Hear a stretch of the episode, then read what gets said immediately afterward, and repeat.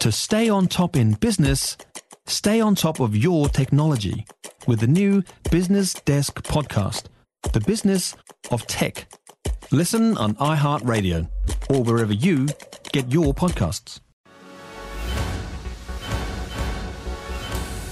From the Newstalk ZB Newsroom, this is Newsfix. In this update, some 3,800 Vector electricity customers are without power this afternoon, most in areas impossible to access, as Chelsea Daniels reports. Fallen trees and slips in the west have blocked roads and a bridge has been swept away, including near Laingholm, Bethells Beach, Riverhead, Coatesville, Titirangi and Swanson.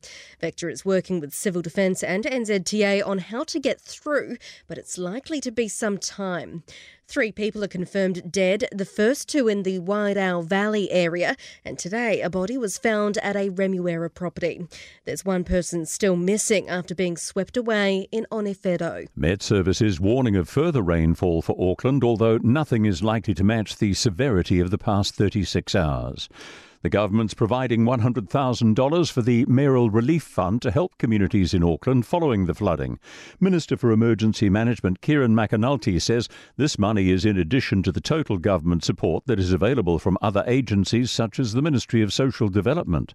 Auckland Mayor Wayne Brown maintains last night's response was quicker than people think. There were thousands of people out there well before 927 when we did actually announced the um, declaration. FENZ Auckland Region Manager Ron Devlin says authorities made the right call when to declare a state of emergency. When we considered around six o'clock, should we ask for this? We did not because we didn't feel at that time it was needed. Right? When we did ask for it uh, later in the evening, we had the declaration within minutes. Sir Elton John's scheduled show at Auckland's Mount Smart Stadium tonight has been cancelled. Promoters, emergency services, and venue staff have deemed the event as unsafe because of surrounding flooding and continued disruptions to roads. In a statement, Sir Elton says he was devastated cancelling because of illness two years ago, and this time it's been a difficult decision. Sir Elton says cancelling is always the very last resort, but they have to think about their team, venue staff, and fan safety. That's news. In sport, New Zealand UFC superstar Israel Adesanya has been given a shot at revenge. Adesanya aims to reclaim the UFC middleweight title in a rematch against Alex Pereira at UFC 287 on April 9. A venue for the bout has yet to be announced. The Black Ferns Rugby Sevens have beaten Japan 27 12 to top their pool at the World Series underway in Sydney. Cricket Super Smash T20 between Northern and Wellington in Hamilton has been abandoned without a ball being bowled.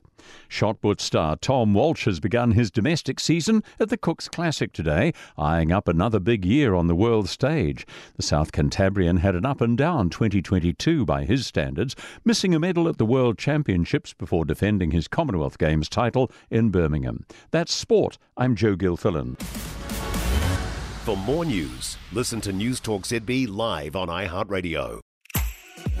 If you enjoyed this podcast, you will love our New Zealand Herald podcast, The Little Things, hosted by me, Francesca Rudkin, and my good friend Louise Airy. We focus on all the little things that you can do to make a positive impact on your life and to cut through the confusion from the health and wellness industry. Join us every Saturday to hear from the experts for all the tips and advice you need. Just search The Little Things on iHeartRadio or wherever you get your podcasts.